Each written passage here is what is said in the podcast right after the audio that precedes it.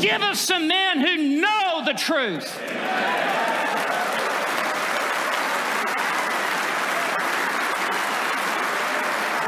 and who will declare the truth and who will stand with Athanasius and Polycarp and Calvin and Luther and Whitefield and Edwards and who will declare from the housetops that the gospel is the power of God unto salvation.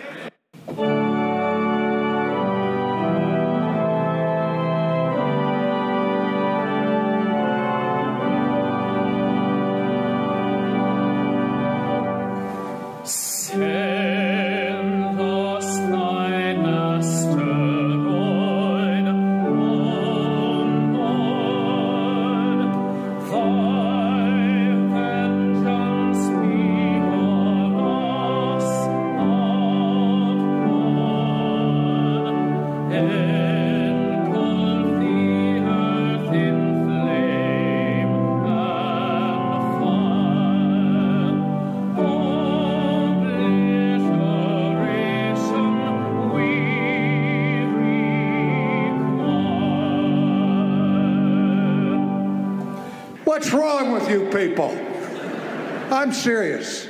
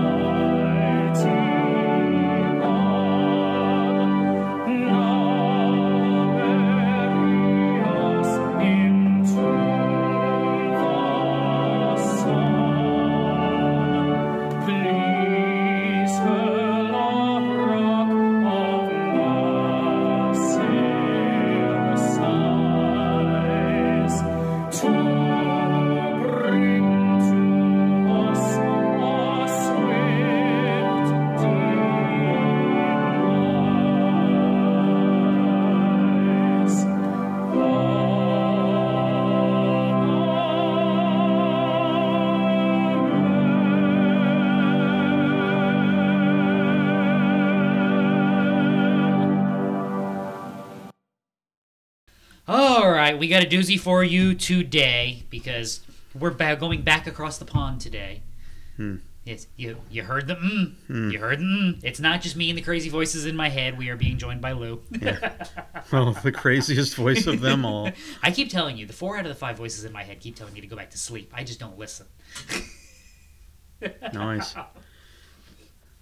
Well, we're gonna have fun because we are here to tell you that how you think matters, even to them, Even to them. even to them. And you're gonna be like, "What? What do you mean, even to them?" Y- yeah. Who, as someone, as I once famously asked in a meeting, who are they? and then I was informed they are them, those that are not us. Are- and was that the third or the fourth voice? Exactly. Yeah, Okay. Yeah, I kept, I kept getting these anonymous complaints that there were people that were upset and they were unhappy, and I was like, "Well, who are they?" And nobody would ever tell me who they were. And then a friend of mine was like, "It, was, it, it is them, those that are not us." That is wonderful. and I was like, "Okay, well, from now on, they can bite me. Because we don't care. until they have a name. But we will name them shortly. First, first, first, we must establish a baseline for this conversation. Don't ask me why I decided to do that. Yeah. No idea. All right, Matthew 22. Shall we have some fun and see how wrong we can get this? we shall. Wait, that's not the goal. We want to see how right we can get this. Got to make sure you're paying attention. All right, so this is because we, you can sort of airdrop into this, but this is Jesus during the Passion Week. So the triumphal entry was last chapter. The cleansing of the temple was last chapter. The going in and out of the temple area was last chapter. We've had several parables leading into this chapter. There will be more teaching in the next chapter. If you ever want to have some fun, you're in a bad mood and you want to be depressed, go read Matthew 23. And Jesus talked about people like that. the woes against the scribes and the Pharisees. If you're in a bad mood and you want to hate somebody, read that chapter. It That's a will, good chapter. It will definitely wind you up though to 11. You'll be you'll be ready to run through a brick wall. Be like, yeah, you get him. so, but anyway, before you get there, you have to go through here, and here is where you begin to see the challenges to Jesus' authority. The Sadducees, the Pharisees have conspired together to try to trap Jesus. The enemy of my enemy is my friend in this case as the Pharisees and Sadducees are now working together, and the Pharisees, of course, get to go first.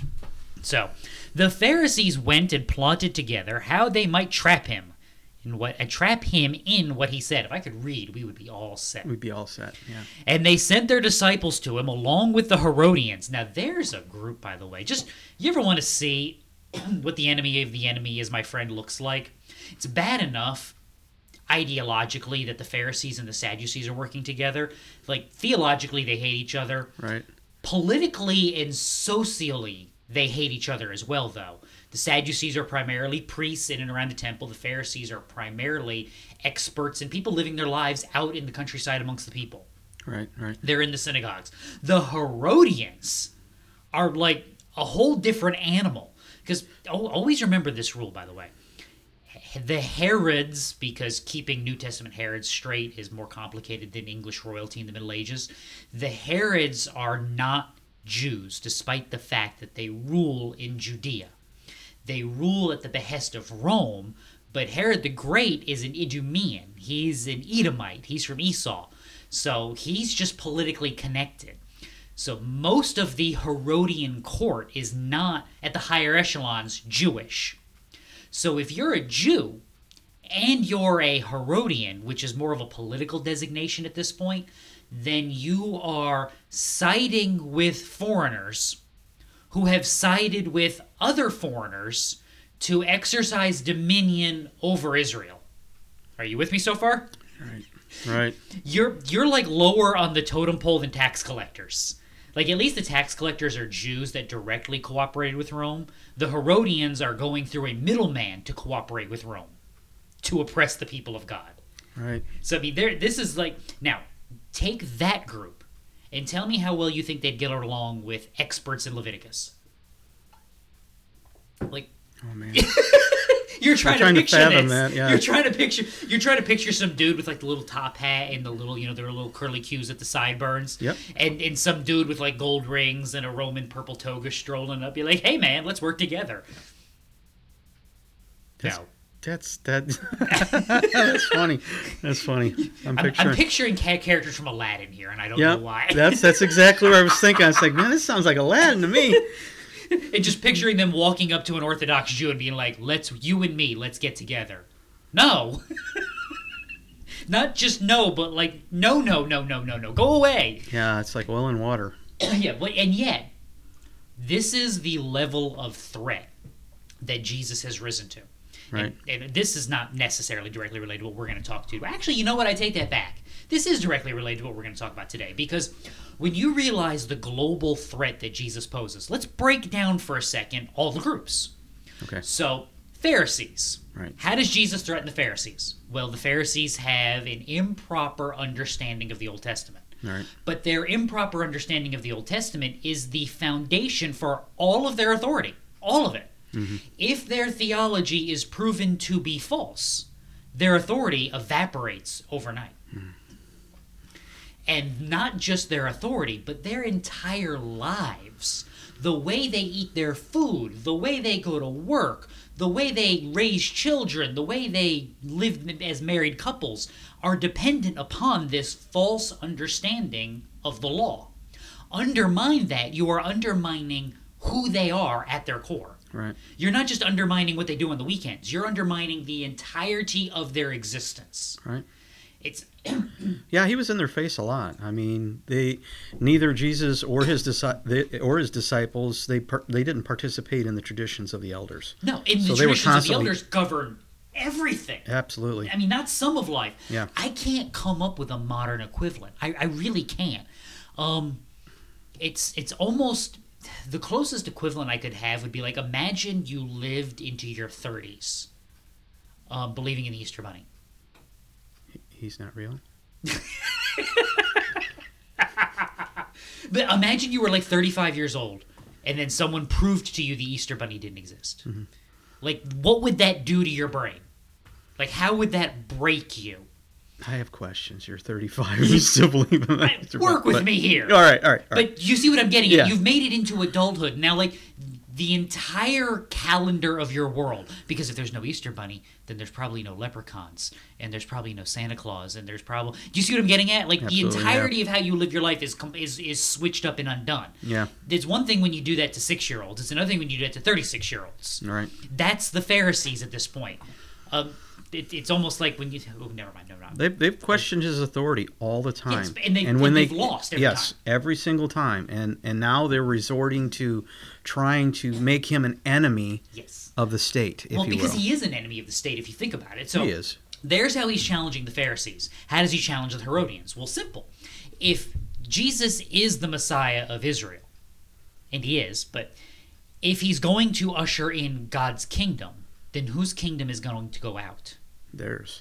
The well, Ro- aren't they usurping, you know, the Davidic line anyway? Well, they are, but they don't care. My, Yeah. my point is, if if he actually establishes a proper Davidic line Mm-hmm. and actually delivers Israel, then Rome is out. And if Rome is out and your authority is based on Rome, then you're out as well. So the Herodians have a problem. yeah, they have vested interest. Yes. Yep. Sadducees, priests, sacrifice, all the, the, the accoutrements of what goes on at the temple. If Jesus is the fulfillment of these things, and he is the one to whom worship is owed, then what happens to our lamb racket? What happens to the tithes and offerings of the temple? If this worship is centered on something or someone else, then it's not centered on us, and to quote the great prophet Mel Brooks, our phony baloney jobs, which means we have to protect that at what cost? Yeah, it all, You know, what cost would you justify in attacking? Um, the zealots have a problem with Jesus because the zealots are being challenged because they want to conquer Rome. They want to usher in the kingdom of Israel, but how? At the end of the dagger.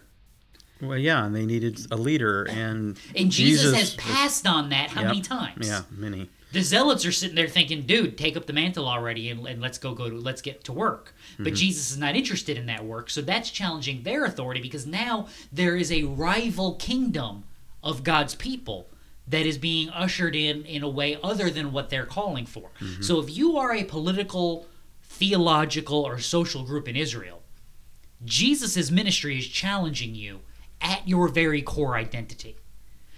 That's why they are willing to overlook petty differences like uh, complete theological disagreements Oh, yeah. in order to work together. Why they're willing to overlook things like we love the law and you love paganism, but he over there is a bigger threat, so let's see if we can figure this out. That's what you're seeing here. And remember that lesson about how Jesus attacks culture. We're going to come back to that. So, Pharisees and Herodians. Uh, teacher, we know that you are truthful and teach the way of God in truth and defer to no one, for you are not partial to any. Man, Nice. you know, buttering up much here? Tell us then, what do you think? Is it lawful to give a poll tax to Caesar or not? Now, this would be an interesting little question because remember, taxes in this world are a really nebulous thing. And I'm actually, why does this keep working out? I'm actually reading a book right now that's arguing for the um, the tax code as being one of the things that keeps the Roman Empire together.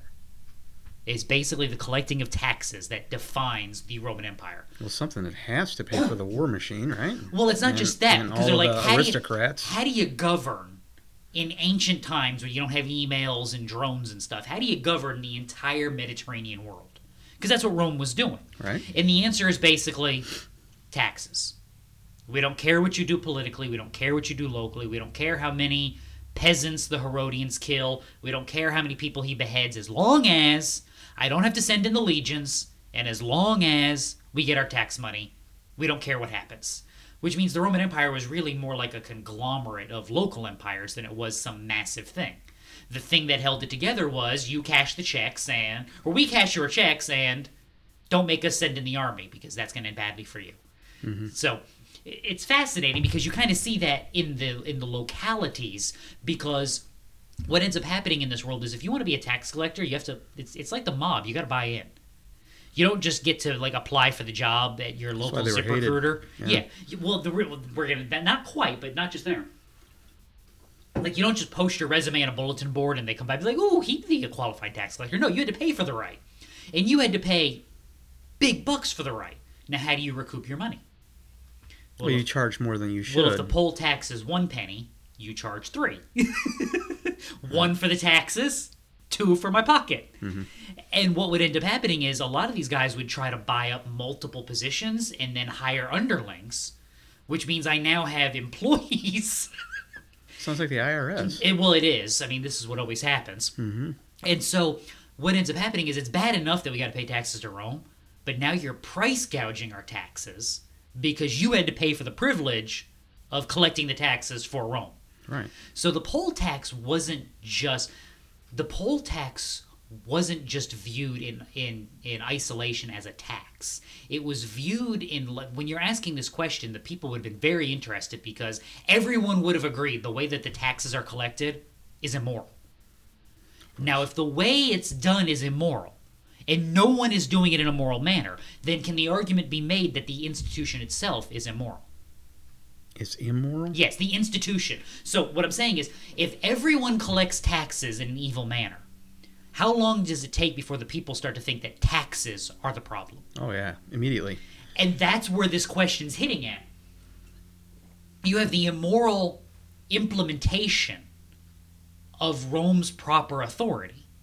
So Rome, as the rulers, have the right to collect taxes. So mm. stipulated? Sure. But if everyone does it in an illegal and immoral manner, does Rome still have the right to do it? That's basically the question that's being asked here. That's what's underlying it for the crowd. That's how they would have understood this. Hmm. Because you're getting. Now, here's the problem.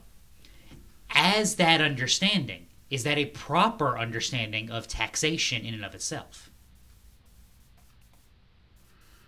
Taxes are immoral because the way you collect them is evil. No, that's not. That's not an equivalent. No, which is why though this is a great question because it's a Mm-hmm. trick. Because where is Jesus' protection come from as far as the Pharisees, Sadducees, Herodians are concerned? Why haven't they killed him yet? well, the people they were afraid of the people. There's because these massive crowds are around him everywhere they, he goes. They they believed he was a prophet. They do you see what want, the attack? Do you see what the attack is right here? What are we doing? I see what you're. I see what you're getting at. Yeah, I think. I think that's that's very We're very trying valid. to undermine Jesus in the mind of the crowds. That way, they won't care Yeah. if we kill him. Yeah. Well, that and I think they were trying to get him in trouble with the powers that be. Well, again, so th- so either Yeah. either so here's your catch twenty two if you're Jesus. Always remember what a catch twenty two is. This is it's um oh is it Kasparian? I can't remember the. It's- I, I read it in high school and I can't remember the name the author. But the catch twenty two is you can be discharged from the military if you're insane. So this is the theory behind the book. Is your the, the what happened is, is these bomber guy these uh bomber crews were running mission after mission after mission. And what was supposed to happen is after 25 missions, I think, you were supposed to go home. But they didn't have enough people to replace the crews and they needed the bombers. So these guys were running 30 and 40 missions. Oh man. So the only way out of the rotation was either to be replaced, well, we didn't have a replacement, or you had to get a Section 8. You had to be declared insane so you could go home. So here's the catch 22. The guy's argument was, I'm insane because I've gone on 40 bombing missions and only a lunatic would go on 40 bombing missions. Can't argue with that logic. And that was what the higher up said. But the problem is because you recognize that you're insane, you're not insane. Ah. Therefore, you have to go on the missions. On Only another- an insane person would go on the missions, but because you're going on the mission, you're acknowledging that you're insane, therefore you're sane. That's the catch 22. you're trapped. I can't. No matter till- how you do it, you're stuck. Right. I can't wait till people hear this this episode. They're gonna be like, It's, it's actually a really fascinating book because it's basically a look at what happens to the human mind as it starts breaking in combat. oh, okay.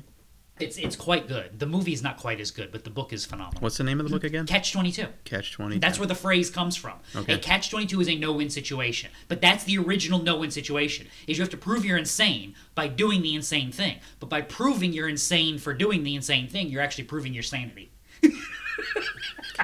I'm about to look that up. it's awesome. Uh, that's the catch 22. It's either say something that's going to annoy the crowds and alienate them, or say something that's going to feed the crowd's frenzy and thus alienate you from Rome and put you in a position where the Romans will take care of you for us. That's where they're trying to stick Jesus. Yep, I agree. Jesus perceived their malice and said, Why are you testing me, you hypocrites? I love that they come in and they're like, Oh, teacher, you are truthful and honest in everything. And Jesus is like, Look, losers. You hypocrites. That's my favorite. Show me the coin used for the poll tax. And they brought him a denarius. He said to them, Whose likeness and inscription is this? They said to him, Caesar's. Jesus said to them, Then render to Caesar the things that are Caesar's, and to God the things that are God's. And hearing this, they were amazed, and leaving him, they went away. In other words, whose coin is it? It belongs to Caesar. It anyway. belongs to Caesar. So if Caesar says, I want my coin back, Give it back to him. you give him back his coin. Yep. However, you also render what is due to God, which means, and you want to see who nails this? 1 Peter 3 nails this, and Romans 13 nails this. Okay. When Caesar demands of you the things that he thinks he is owed, what should you do? You give it to him. Unless what? Unless that thing is immoral, hmm. or it is evil, or it violates the law of God in some shape or form, form or fashion. then sure. you are still to render unto God. Now, if I have to choose between rendering service unto God or rendering service unto government, government's got to take a long walk off a short pier. That's just how this has to happen Right. there can't be a middle ground. I have to have a life lived unto the glory of God because that is what Scripture calls me to. Anything less than that is a surrender and a failure in sanctification. Mm-hmm. Therefore, when government demands something that is immoral, I have to refuse, even if they think they are due that due diligence. Even if it means your life. Even if it does, yes, absolutely. Now, Yep. it's a brilliant answer because the crowds are like, you know, he's got a point. It's Caesar's coin. But we live for, which is oh. what has Jesus' entire ministry been about up until this point. Mm-hmm. And Matthew, always remember, always remember, quick, quick exit ramp right here. Your gospels are not modern historical texts. Okay, just always remember that, please. Mm-hmm. We mess this up because we go, oh, these are narrative histories, so we hold them like they're like the history book you read in the seventh grade. No, no, no, they're not written like that. The history book you read in the seventh grade was specifically written in a certain, in a chronological order to present things in a linear fashion, fashion to make them easier for you to understand Right. ancient history was not so. ancient history was was I'm not going to say written with fiction in mind, but the way you would present it is almost the way that fiction presents things. They're trying to communicate something by presenting you the historical facts. This is why you can see, even in the Synoptic Gospels, different wordings and different orders and things. Mm-hmm. Because what you're getting is a presentation of who Jesus is according to what he did and how, and how he taught and what he taught that demonstrates something about him. Right. Right. So Matthew's is really simple. Matthew's entire function, the reason why he starts where he starts and why he has an infancy narrative and Mark doesn't, is because Matthew is trying to prove that Jesus is Messiah, the King who has come, the righteous fulfillment of all of those promises. That's why you have all those Old Testament references in Matthew that you don't get in Mark.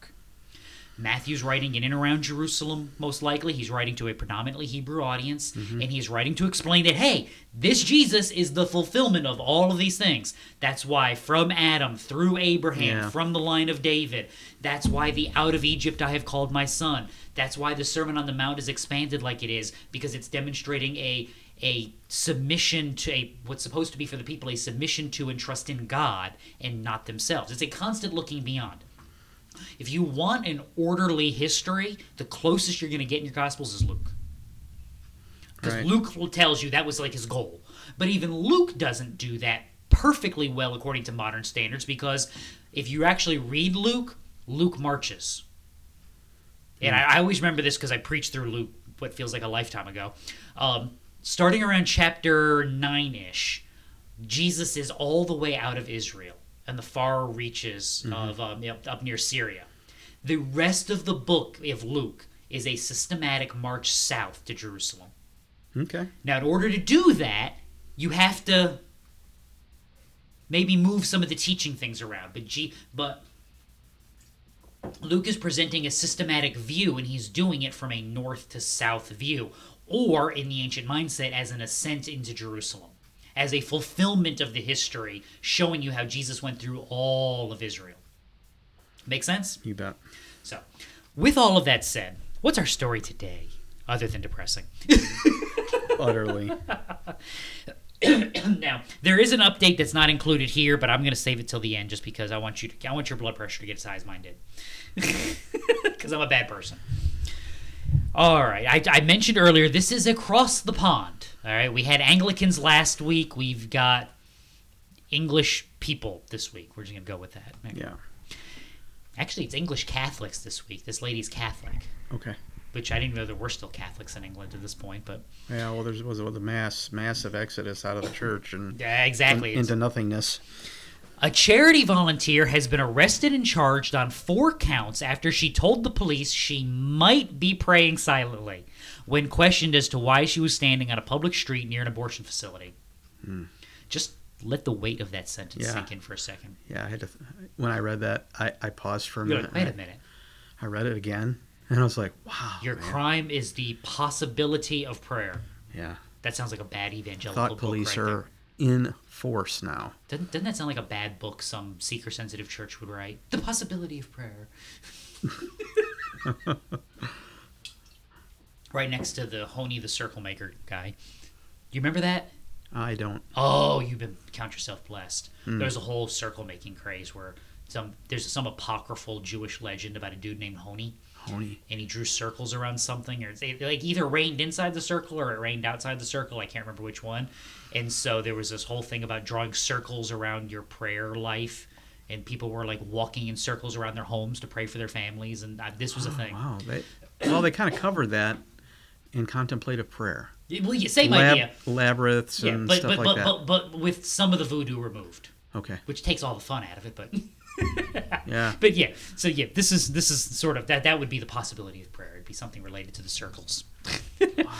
So, police approached Isabel Vaughan-Spruce, standing near the BPAS Robert Clinic in Kings Norton. I love how they include all these details. Like I have any idea where any of this is. Oh, yeah. Right. So it's it's in Kings Norton, Birmingham. Birmingham. So yeah, is that where the Beatles were from? Ah. No, they were from Liverpool. Liverpool. That's the yeah, other I- side of I- the yeah. country. Vaughan-Spruce, by the way, this is unrelated to anything. Get- If, if no one is, if this this doesn't matter, and you can hate me for this, but I despise hyphenated last names. Pick one. Yeah. Right. Just pick one. right. Anyway, Vaughan-Spruce was carrying no sign, remained completely silent until approached by officers. Police had received complaints from an onlooker who suspected that Vaughan-Spruce was praying silently in her mind. I almost need dramatic music. Was praying silently in her mind. Dun dun dun. This is crazy. Lightning flashes, the thunder crackles in the distance of the old castle. I mean, How do they wait, even justify just- such a thing? I want to just process this picture though. All right, so you're like, what's an onlooker? Were you waiting for a bus? Were you trying to use the payphone? Or the, do those still exist in England? I have no idea. Don't, don't, they have those weird red ones that people pile into? Right. Right. We're just gonna assume that's I- what's going yeah, on. I, I know what you're talking So about. So there was a group don't of know if people. they still exist. There was a group of. Here's my story. There's a group of people trying to pile into a phone booth. You know, like put like 30 of them in the phone booth, take a picture. And while they were waiting their turn to pile in, they looked across the street from the abortion clinic, and there was a person standing there. She must be up to no Well, no, good. no, no. You, you look first, and you're like, well, this is nothing unusual. You you throw 12 more people in the phone booth, and you look back over, and she's still standing there. She hasn't moved. She's not talking to anybody. She's not playing on her cell phone. That's probably the first sign something was wrong. Yeah, she, didn't have her face phone. buried in a Yes. phone. So if you're gonna go pray silently in front of abortion clinics, scroll your phone. That'll that'll be your protection apparently.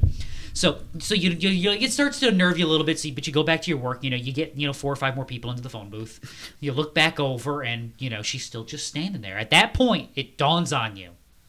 I'll bet she's praying. Mm-hmm. And your next inclination is call the cops.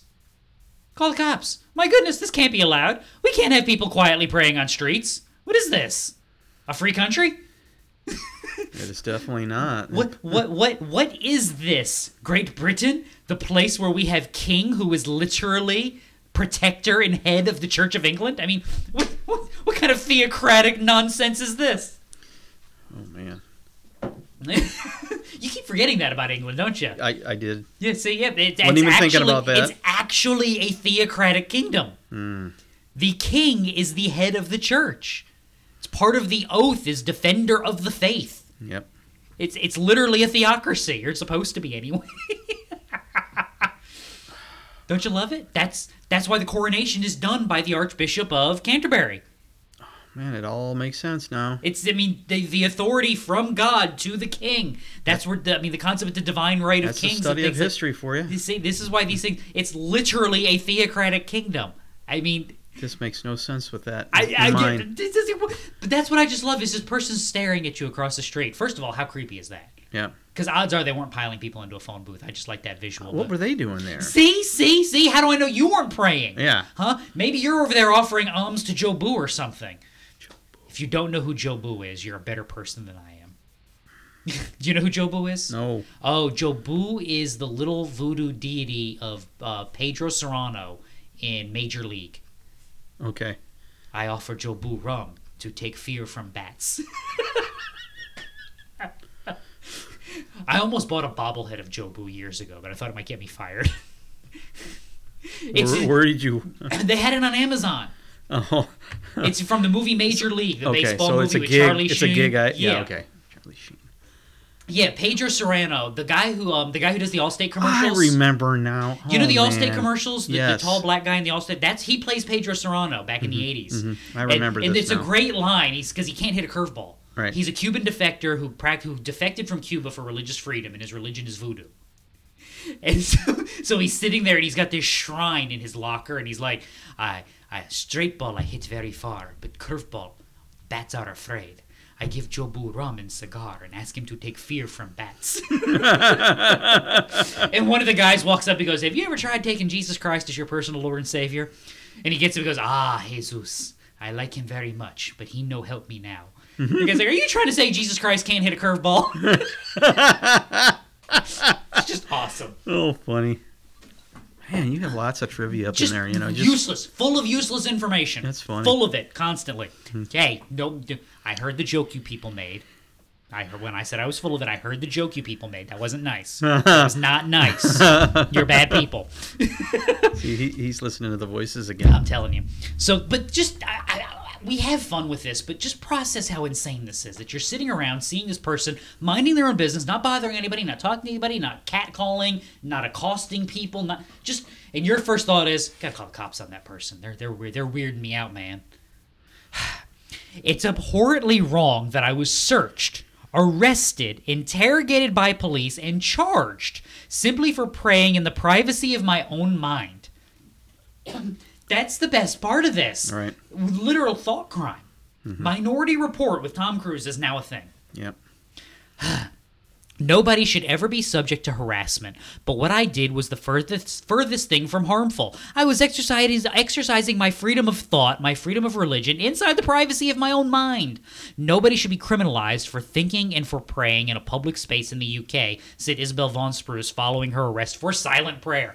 I'm not getting over this. I'm not getting over this silent prayer. This is this is the most bizarre thing I've ever heard. I mean, like if she was maybe if she was reading imprecatory psalms out loud on a bullhorn, like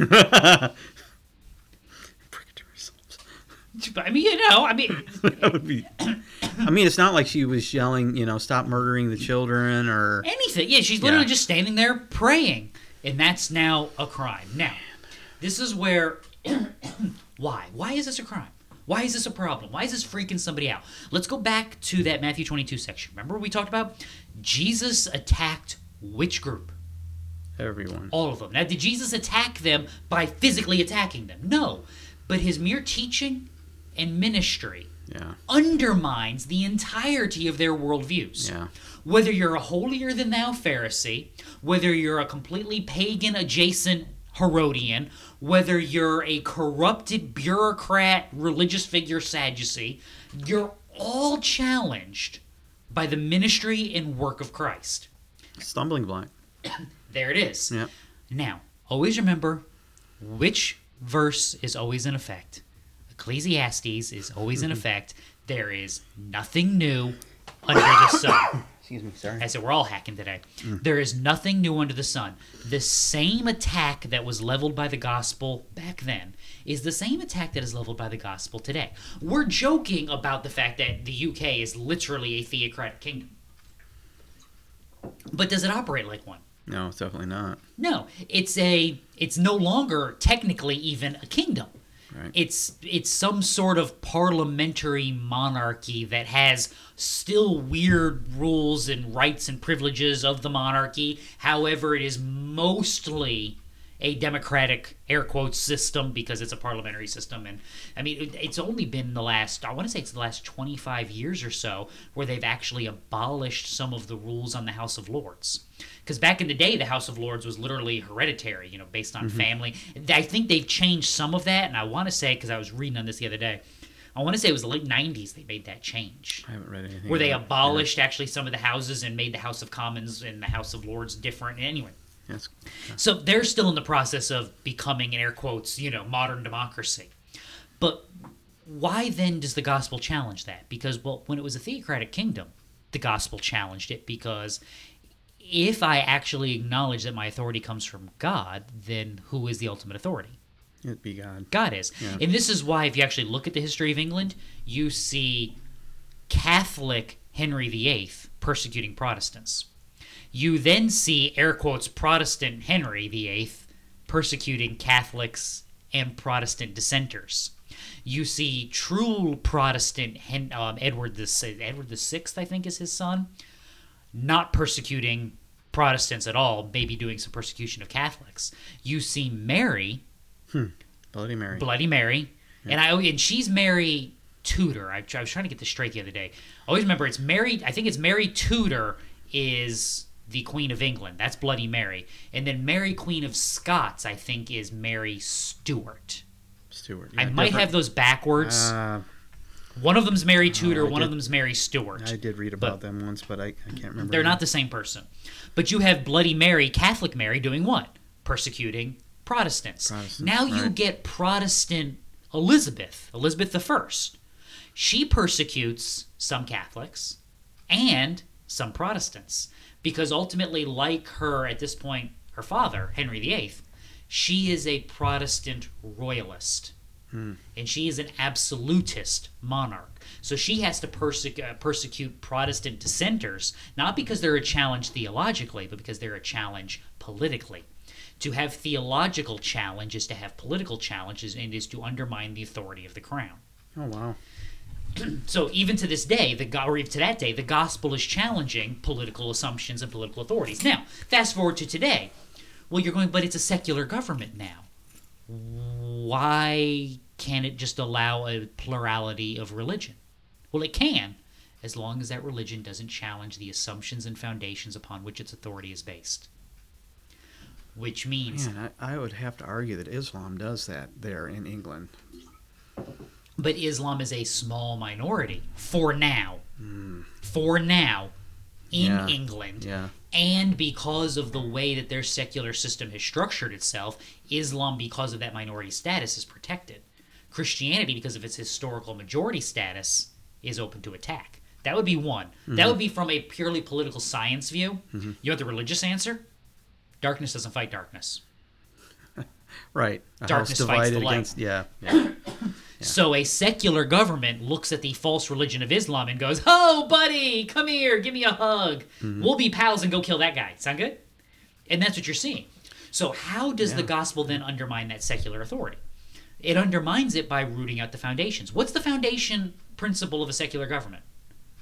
Where do rights, authority, and rationality and um, morality come from in a secular system? Well, they're not absolute.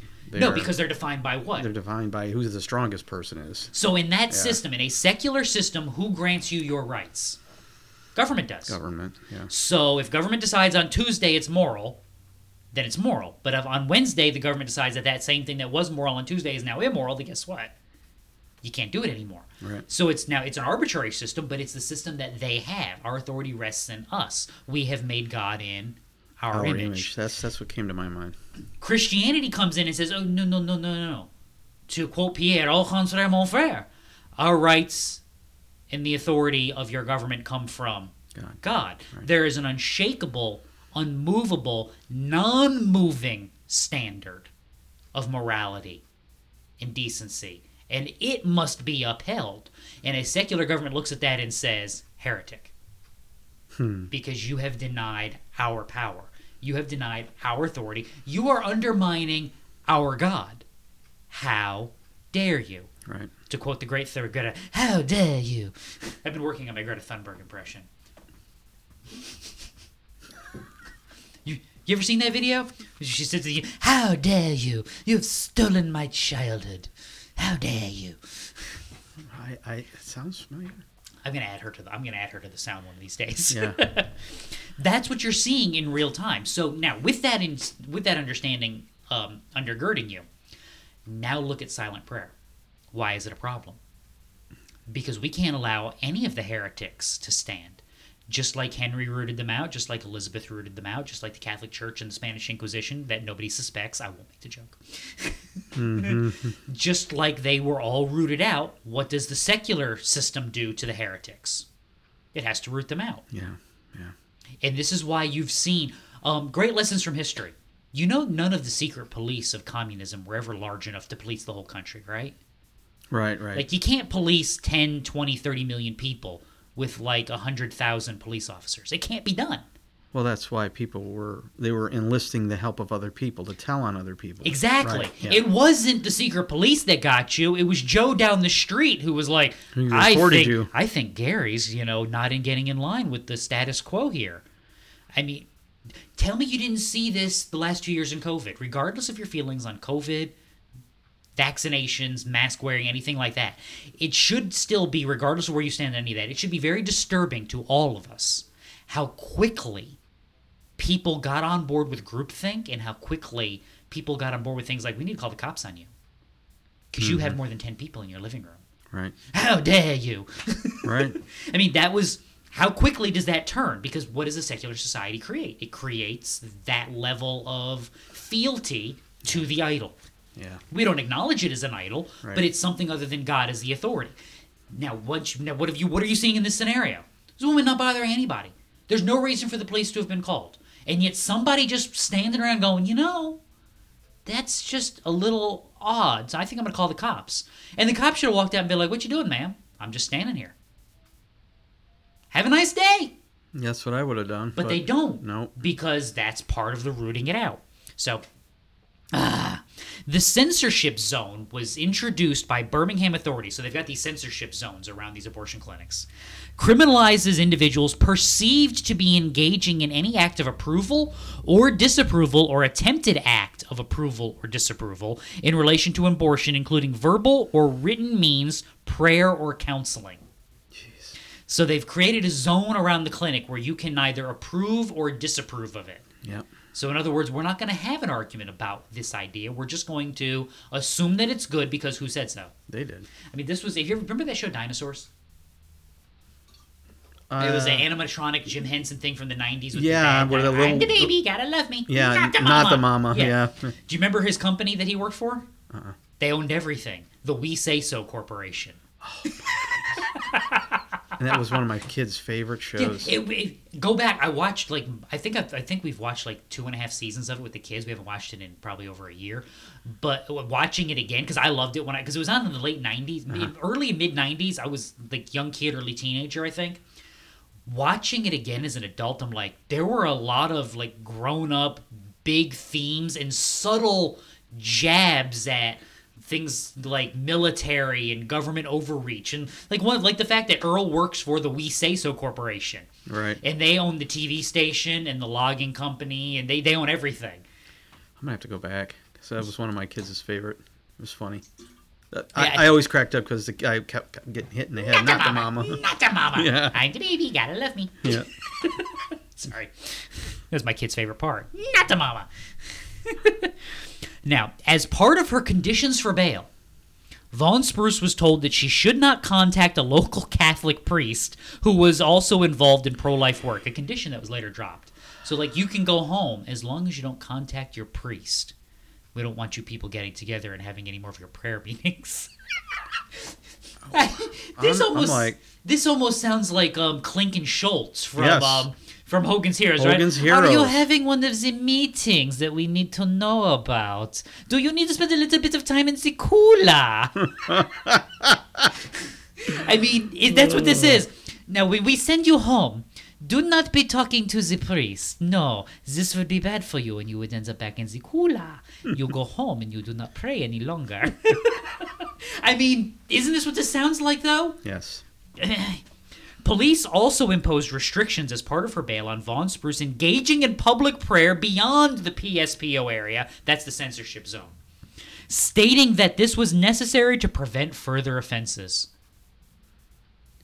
So, Where do they get off? I mean, so even wow.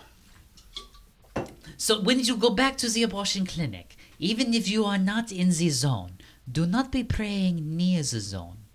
This is for your own good. hey, tell me that's not what they said. Yeah, yeah. Monocle. Sound, it, it's so much better the way you do it, though. It's. I I like this speech better in the original German. right. Oh my but I mean, goodness. isn't that what this is? Yes.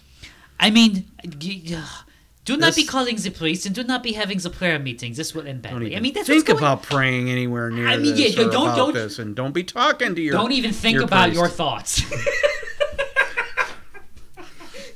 I mean, think about that. That's think about her being told not to think about her own thoughts. Yeah, right.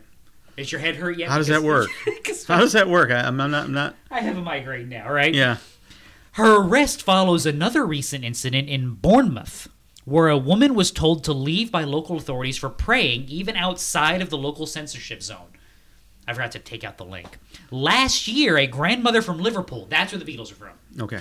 successfully overturned her charge on human rights grounds after she was arrested and fined for praying silently near an abortion facility on a walk during lockdown. Hmm, excuse me. These people are insane. They are. They've lost Now, all Um, semblance of Isabel reality. Vaughan-Spruce. Her charges have been dropped. They had to. This was a public relations nightmare. The sad thing is, though, that they're being dropped because basically it's a public relations nightmare. Not because they didn't want to get her, Yeah, but because- because it's not good for them. Yeah, exactly. this is making us. This is making us look bad. We, right. are we the baddies? We we need to send them a copy of this episode. Are we the bad guys in this scenario? That could not be. Yeah, for sure. Just to arrest some more thought crime people. So I'm so sorry, my German is becoming thought French. police. You know, I'm t- now, okay, let's try to make some sense of this. This is what the gospel does, though. Yeah. The gospel undermines worldviews. This is why Peter can tell you things like, um, you know, uh, t- not Peter. Oh, my brain stopped. It is Peter, yeah. Peter can tell you to take every thought captive Yeah. to Right. think through these things. This is why Paul can tell you to renew your mind. Mm-hmm. This is why James can tell you to have wisdom, to be slow in speech, to be ever thinking, to be evaluating. This is why Jesus can tell you to go unto the ends of the earth because the gospel is going to have this effect. Even if the Holy Spirit's not converting people, the gospel is going to have this um this wedge effect it's going to get into the cracks, the voids, the brokenness of your worldview, and it is going to explode them. That's what the gospel does. It can't help itself. It, it exposes the darkness, it shines the light, and it just destroys all of your inconsistencies. Well, it exposes their extreme hate hatred to a God whom they say doesn't Well, exist as well. That's what I was going to say next. Yeah. Because it does that work, Yeah. they hate you. yeah, And why do they hate you? because they hated him because first. Mm-hmm. they hate God, and you're bringing the message that reminds me of Him, and also it is continually pointing out the broken emptiness of my own worldview. Therefore, to what lengths will the world go to to stop you? Oh, uh, yeah. I We'll mean, enemies will become allies. We'll arrest you for thinking. We will we will join forces in every shape, form, or fashion. Because I guarantee you, if you asked, and I don't know who the whistleblower is, you know, the person shoving people into the phone booth from earlier. Mm-hmm. If you called them up like out of the blue, like randomly at like two o'clock on a Tuesday afternoon during tea time, and be like, "Hey, I got a question for you," Do you think the police should be legislating and governing people's thoughts? You know what that person would say, don't you? Absolutely not. Absolutely not. That's ridiculous. I am offended at the even thought that that would occur in my great country. Mm-hmm. And yet, And yet, no, and that's and this is what I mean when I say pointing out the inconsistencies. This is why they hate you. Is no, that would be terrible to be policing thoughts, private moments in your own brain. You know, when you're arguing with yourself. Always remember, kids, it's okay to talk to yourself as long as you don't lose the argument. Rules for life. rules for life. There you go. Got to put that on a t-shirt. Little wisdom Yes, tidbits from Michael. but they would they would be aghast at policing thoughts. And yeah, oh, we can't have these Christians having these thoughts. We can't have Christians doing this. Who knows what things they're praying? Now here's what's funny. This is why I joke about the two things that every angry atheist knows. Mm-hmm. There is no God, and, I hate, him. him. Right. Okay. That's one of my favorite things that you say. Here's proof of it. It here's is. proof of the. It's here is exactly proof- where I was going with it. Here is proof of the veracity of the statement. You ready? Mm-hmm. God doesn't exist. We're a secular nation, and your prayers are pointless. Now stop doing it. If he doesn't exist and they're pointless, Then what does it matter? what does it matter to you? Because at the end of the day, we know what? We know they're not pointless. Exactly. And we know We- they have power. Exactly, because we know that God has power, and we Mm-hmm. know that I don't, and we know that if you keep praying to God, that eventually He might actually do something about me. And that terrifies me. And they don't they don't want the truth. They don't want to come to the light. They they love their darkness. Although they knew God, they did not acknowledge Him. Mm-hmm. That's what that's what you're seeing on display. Yes. Yeah, your prayers are empty and meaningless, and they don't accomplish anything. Now stop it. As insane as that sounds, But that's what they're doing. That is exactly what they're doing. There is no God, and I hate him. Yep. That's the this is the, it's the same logical system at work. Which again, the gospel exposes that, reminds them of what they know to be true, and that's what they can't abide. This is going to come for everybody. Now that's why we went to that section in Matthew 22 because all that stuff you saw at the beginning of that Matthew 22 section, you see still now in the world. Um, that end line is still true too. Render to Caesar what's Caesar. You know what? I would like you to back up from the building. Okay, you know what? That's just the dumbest regulation I've ever heard. You know what I'm going to do? I'll back up from the building. Now stop praying. That's going to have to be a no for me, dog. Mm-hmm. I, I can't go there. Mm-hmm. I can't surrender my worship to God in order to abide by your insanity.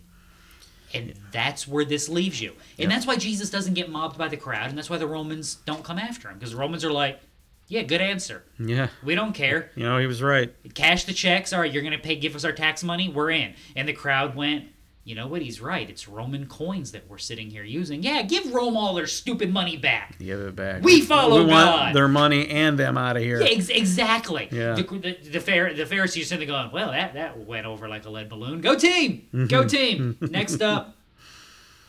Yeah, there's going to come a point in time where people are going to have to make a choice whether they're Mm-hmm. going to stand up and, you know, not deny Christ. Well, and here comes the issue. What did the woman do? What did good old Isabel Vaughan-Spruce actually do to pick this fight?